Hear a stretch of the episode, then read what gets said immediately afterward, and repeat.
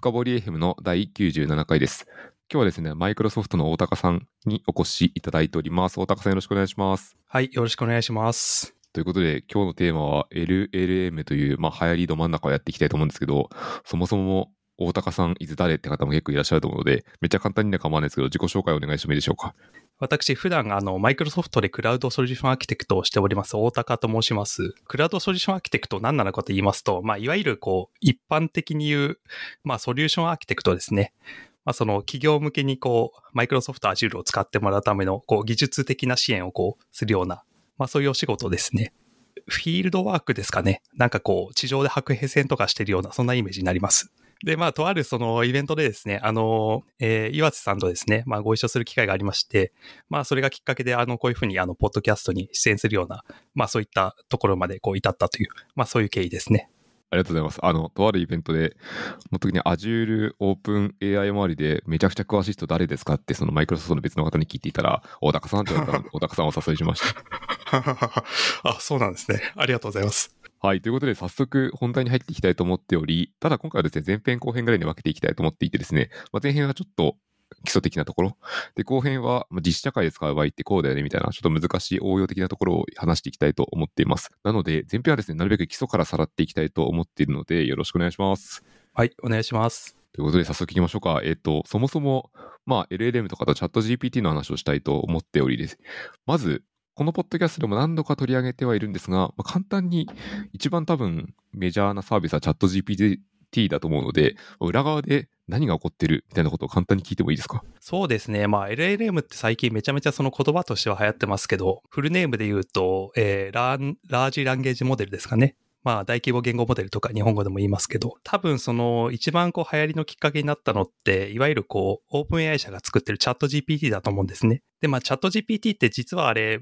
言語モデル自体というよりは、まあ、あいつはその、まあ、ウェブサービスなんですよね。こう、言語モデルをこう、ウェブサービスとしてラップして、こう、ブラウザから使えるようにしているような、まあ、そういう、まあ、サービスなんですけど、と、まあ、その裏側にはですね、まあ、そのオープン AI 社が、こう、開発した、まあ、言語モデルがまああるわけなんですけど、一般的にこう認知されているチャット GPT の裏側にいるのは、まあ、いわゆるこう GPT3.5 ターボというような、まあ、こうチャットに特化したようなモデルがいて、その一般的なこう説明ってなかなか難しいんですけど、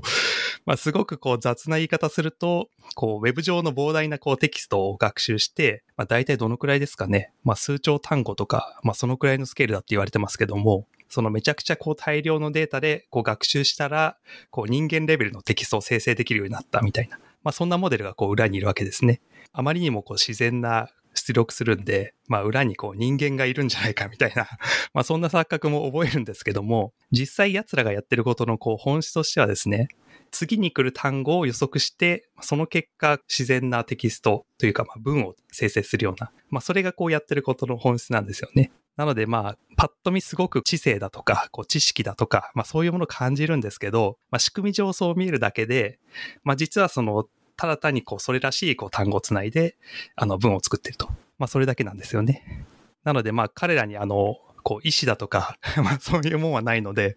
まあこういじめたりしてもこう人類に反旗広がしたりとか、まあそういうことはしないからまあ安心してということですかね。了解です。ありがとうございます。ということで、まあ、この辺までがですね、まあ、きっとまあ大体ここは一応おさらいのおさらいで、もし知らない人がいたか、いた人いたか、いた場合向けの話をしたんですけども、ここから先のですね、残りのこの前編のエピソードでは、多分皆さんも絶対多少は知っているプロンプトエンジニアリングにもフォーカスして話をしていきたいと思っています。で、前編を聞けば、まあ、プロンプトエンジニアリングは一通りわかるみたいなところを目指してやっていきたいと思うので、早速ですね、その話をしていきたいと思っているんですが、まあ、そもそも一番やっぱ基礎からいきたいと思っていて、プロンプトエンジニアリングって何ですかっていう定義のところからいきたいと思っていて、まあ、これ諸説あるかもしれないんですけど、大高さんの考えるプロンプトエンジニアリングとはを聞いてもいいですか？わかりました。ちょっとなんか私が偉そうにプロンプトエンジニアリングとは何ぞやって 言っていいのかわかんないですけど、はい、私なりにどう考えてるかというのは、はい、お話できますね。で、まあ、プロンプトエンジニアリング何なのかって言いますと、まあ、一言で言うと、こう、言語モデルにですね、こう、思い通りのアウトプットをさせるための技術だと思ってます。エンジニア向けには、プログラミングをするときに、ステップバイステップでやりましょうだとか、こう、一つの関数を肥大化させないだとか、あとは、何ですかね、こうワンステップで複雑なことをやらせないだとか、まあそういったこう、使い方をするのにちょっと似ていたりとか、あと、まあエンジニア以外の人に対する例としては、もう人間にこう仕事を依頼するのと、まあ同じようなイメージですね。自分がそう頼まれたらどう思うかみたいなところをこううまく考えて、こう伝わりやすいやり方をこう考えるみたいな。まあそういったその伝え方の技術みたいなところですかね。まあそれがプロンプトエンジニアリングだと思います。なるほど。なんか人と会話してみたいですね。仕事を頼むときになるべく詳細にした方がアウトプットが定まるみたいなイメージで合ってますか？はいはいはい。まさにそうだと思います。例えばその、まあ、多分自分が頼まれた立場になった時のことを考えると分かりやすいと思うんですけど、まあ、こう具体的にですね、あとこう、あとは明確に、あと一度に一つのこう依頼があるとこう分かりやすいですね、やる方も。なので、はい、ここら辺はまさに、あの、人にお願いするときと同じですね。なるほど。まあ、言い方、ちょっとだから別の観点から見ると、かなりこう使う側の言語力が問われるような、まあそういう作業でもありますね。なるほど。じゃあ一種、まあ、要件定義というか作文能力が大事になってくるってことですね。そうですね。はい。なんかいろんな人がこう、プロンプトエンジニアリングをこういろんなまあ表現をしてますけども、自由にこう雑にモデルにこう仕事を投げると、出力のこう選択肢が多すぎて、こう雑なまあ回答しか出てこないんですけど、それをいかにしてこう自分がやってほしいことにこう近づけて、範囲をこう狭めて依頼して、その範囲で出力させるような、まあそういったことをこううまく やらせていきたいわけですよね。というテクニックが世の中でプロンプトエンジニアリングと呼ばれているものであり、で、残りですね、私、なんかこうプロンプトエンジニアリング調べていくと、様々なまあ、キーワードというかフレーズがいっぱい出てくるんですよね。ので、もうどんどんどんどん大高さんに聞いていって、もう残りのエピソード聞けば大体分かってる状態になりたいと思うので、早速いきたいと思っています。1個目、はい、 in-context learning って何ですか？ in-context learning ですね。まあちょっと多分、プロンプトエンジニアリングのその技術って、いろいろ難しそうな名前がついてるんですけど、多分そんなにビビる必要はなくて、なそれぞれ、はい。それぞれがですね、こうなんか、技の名前みたいなものなんで、ちょっとまあだからその、基本的にこういう考え方で使えばいいんですよみたいなこう感覚を多分持てればよくて、あんまり追いすぎるとキリがないところがあるので、こう方法論にはこう取られすぎない方がいいかなっていうところがまあ、まあ前提としてありますと。うん。はい。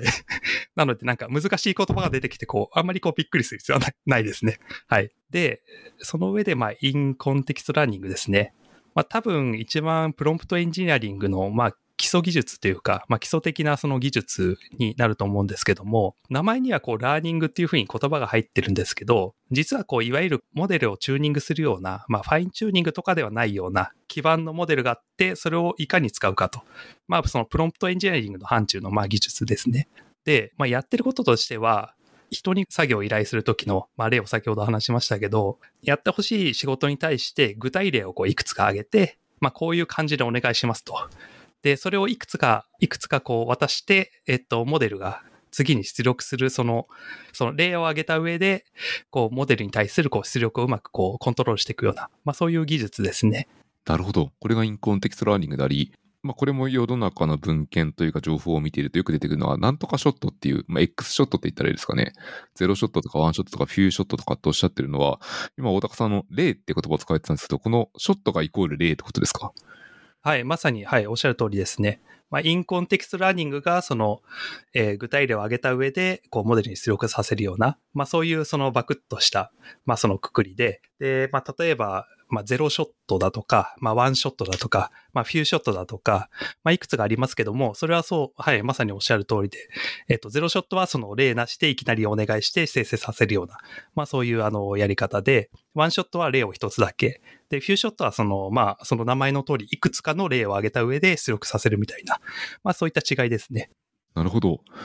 例えば、これちょっとあの、突然思いついてっていうのは難しいかもしれないですけど、ここで挙げる例って、まあ、どんな風に挙げればいいんでしょう、まあ、具体的なものでもしあればっていう感じですね。まあ、ちょっとなんか綺麗な例かわかんないですけど、思いついたものとしては、例えば入力として文を入力して、で、その文がこう感情的にポジティブなことを言ってるか、ネガティブなことを言ってるか、まあ、例えば判別させたいと、まあ、しますよね。で、その時にいきなりこう文を投げて、以下の文はポジティブなことを言ってるか、ネガティブなことを言ってるか答えてくださいって言うと、まあ、いわゆるこうゼロショットですね。まあ、その、もう完全にこうモデルの素の能力にこう、えー、まあ依存するわけですけども、まあ、その前にですね、例えばいくつかこう例文を渡して、これはポジティブ、これはネガティブ、えー、これはポジティブ、ではこれはみたいな感じで聞くのが、まあ、いわゆるこうフューショットの聞き方になりますね。なるほど。ありがとうございます。これ今聞いていて一個自分でやったのを思い出しました。文章構成の限界にチャレンジをしたことは個人的にあって、で、普通に綺麗な正しい読みやすい日本語にしてくださいっていう感じでお願いしちゃうと、実は結構まどろっこしいような文が出てきてしまうんですけど、そのフューショットのところで、例えば上長な文をわざと書いておいて、で、それをスッキリさせると、よく僕指摘するんですけど、なんとかすることみたいな時って、することっていらない文章が多かったりするので、そういうのはこう削ってくださいっていう例を出した後にちょっと長めのパラグラフを与えると、綺麗に直してくれるってケースがありましたね。ああ、はいはいはいはい。そうですね。構成タスクだとか、サマリー、いわゆるこう、要約のタスクだとかも、まあ、似たようなやり方するときありますね。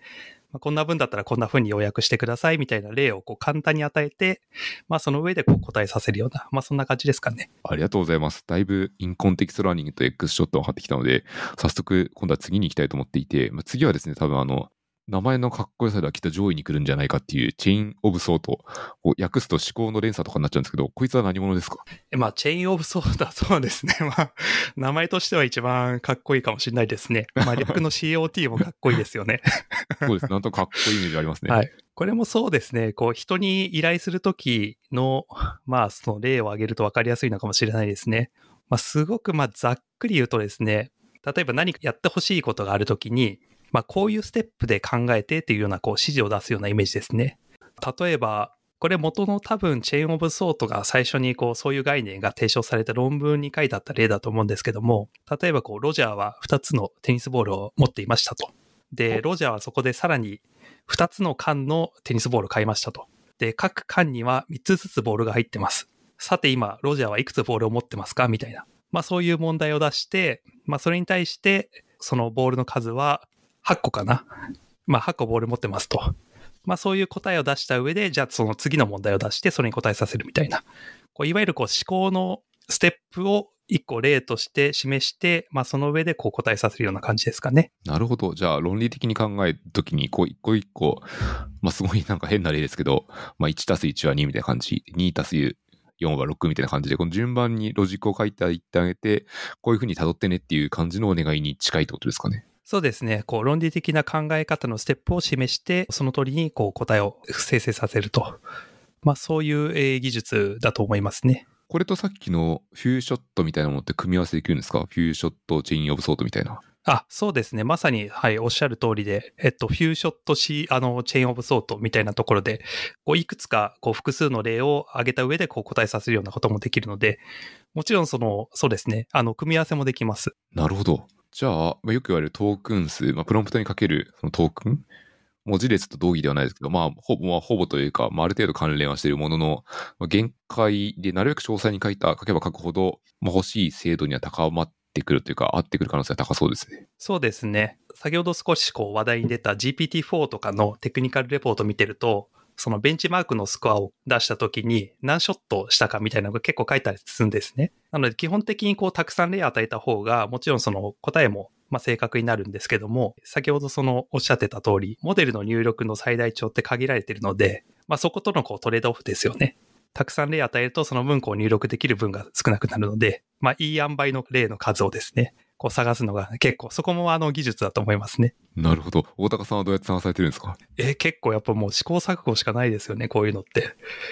とりあえず、はい、最低限一つ例を与えてみて、なんかダメそうであれば、だんだん増やしていってみたいなところですね。じゃあ、もしあの、実際に顧客、お客様から聞かれたときは、まあ少なめのところから試していって、どんどん増やしていくところを紹介するって感じになるんですね。そうですね。基本的な一番こう基礎のところのこう明確にだとか、具体的にだとか、こう明確にだとか、その一つに一つのまあタスク。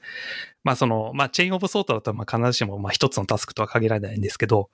まあその明確にこうステップバイステップでこう指示するっていうところをこう踏まえた上で、えっとさらにこう精度を上げるような、まあその技術をして、まあ例の数をと徐々に増やしていくような感じですね。もうさっきの、何ですかね、この in-context learning の前にお話しされていたような、まあ基礎の基礎はもう全部変わらない感じですね。なるべく具体的に指定してあげた方がっていうところの根幹から派生しているように見えます。はい。なんか私もそう思います。なんかプロンプトエンジニアリングの技術って全部違う名前がついてるんですけど、こういわゆるこう、そう根幹の部分やっぱり共通している部分もあって、その被ってる部分もおお互いあると思うんですよね。各技術で。なるほど。ありがとうございます。さっきのところで、フューショットチェーンオブソート COT を聞いたんですけど、次にあの聞いてるキーワードとしては、 self-consistency っていうものがあります。これは何者ですか？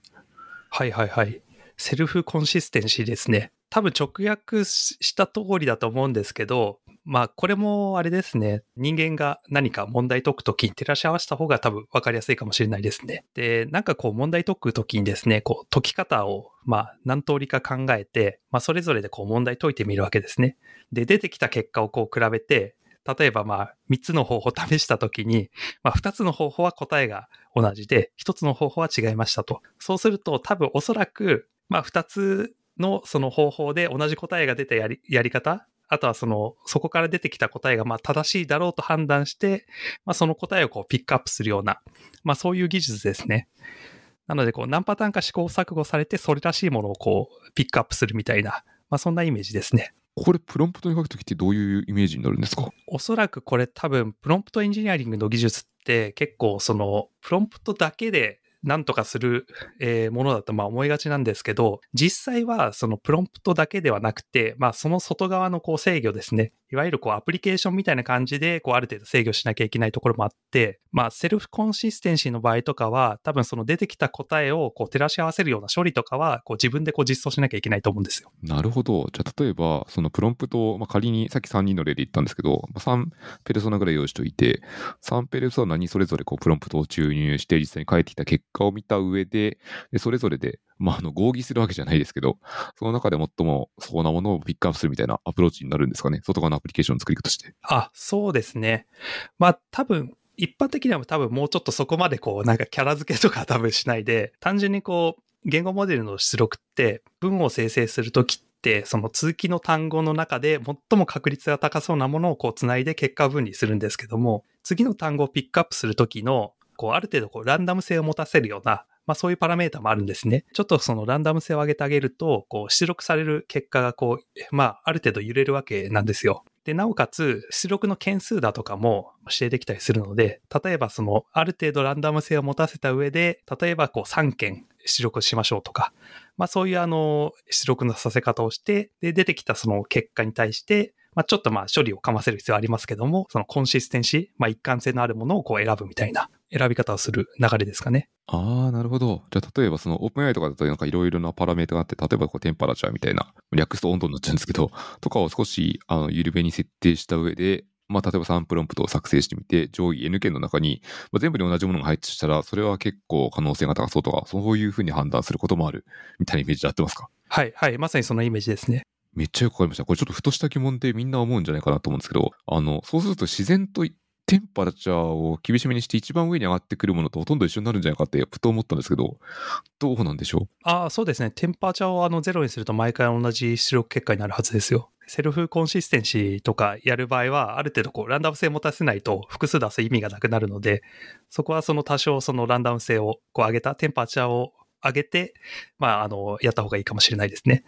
うなるほど。ありがとうございます。これもだいぶ理解できました。まだあるんで次に行きたいと思います。次のキーワードはですね、あの、ググラビリティが個人的にめっちゃ低いなと思っている ReAct ってやつなんですけど、あの、 reasoning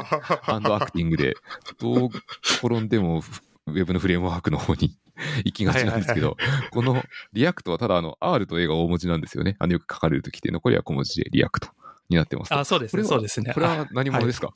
私もそのよくその話の中で、なんかあの丸3つ書いて点真ん中に1つ書くあの JavaScript のライブラリではないですよみたいな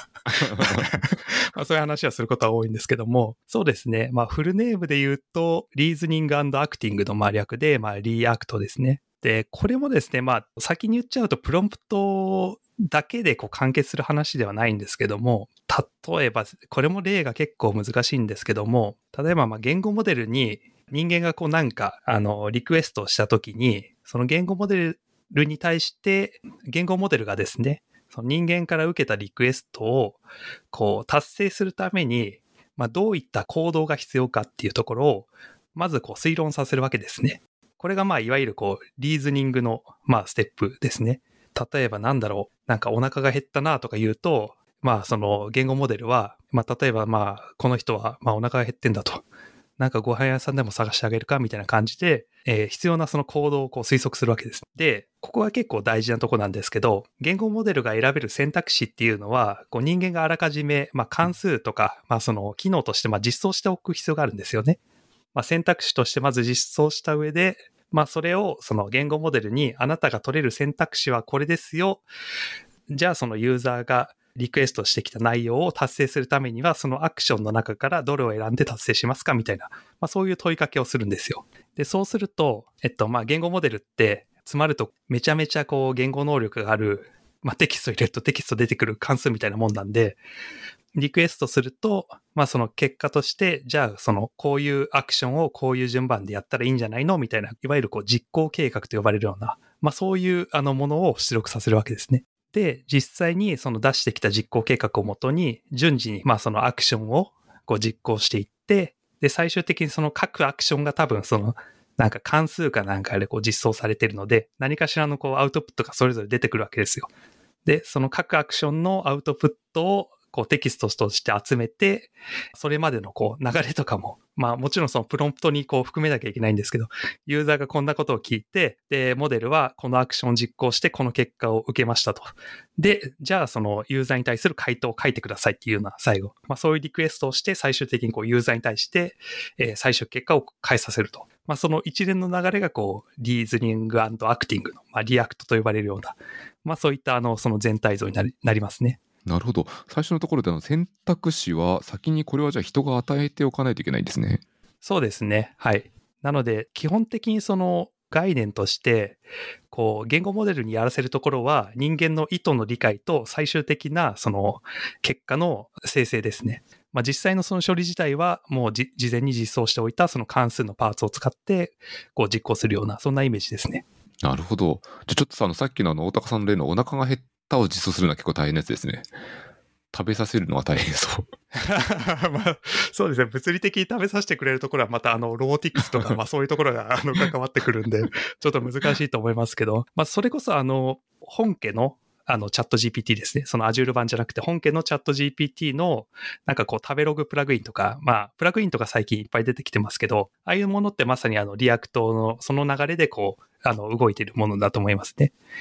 まあ、例えばその、プラグインをこう有効にした状態で、中華が食べたいな、みたいなことを言うと、うまいことをこう、裏で、ユーザーは多分これは腹が減ってると。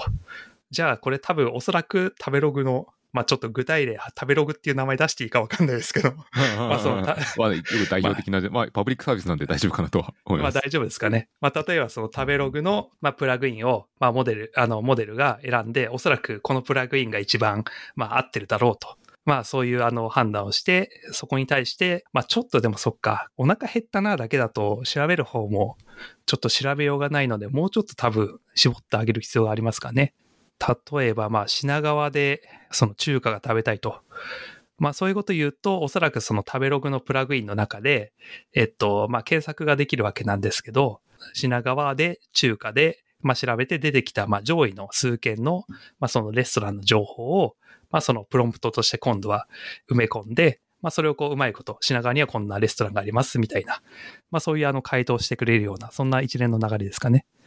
なるほど。その結果を生成した後に、実際にこう、本当に行動を振る舞いするのが、まあ、人になっていく感じになるんですかね。そうですね。まあ実際にあの、行動自体ははい、あの人間がしなきゃいけないですね。